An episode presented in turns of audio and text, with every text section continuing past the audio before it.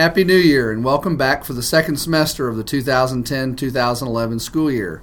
We are pleased to welcome four new owls to our student body a first grader, two fourth graders, and an eighth grader, bringing our total enrollment to 871 campus wide.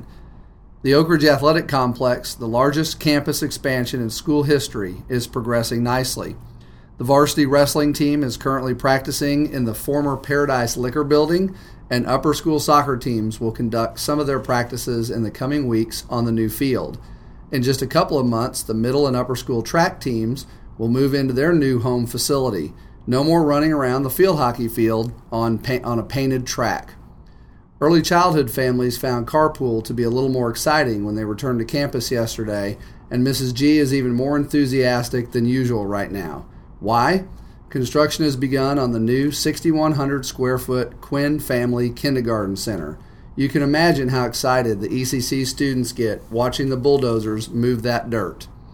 Today, we welcomed an alumni panel of 12 back to campus to share their wisdom about the transition from Oak Ridge to college to, to 150 juniors and seniors. This is just one of the really neat and relevant activities our college advisors facilitate during the year.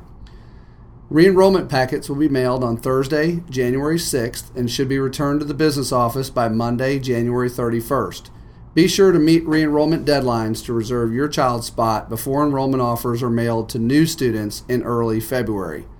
Thanks for listening to my very first podcast. Stay tuned for more in the future and be sure to visit our new and improved website at theoakridgeschool.org.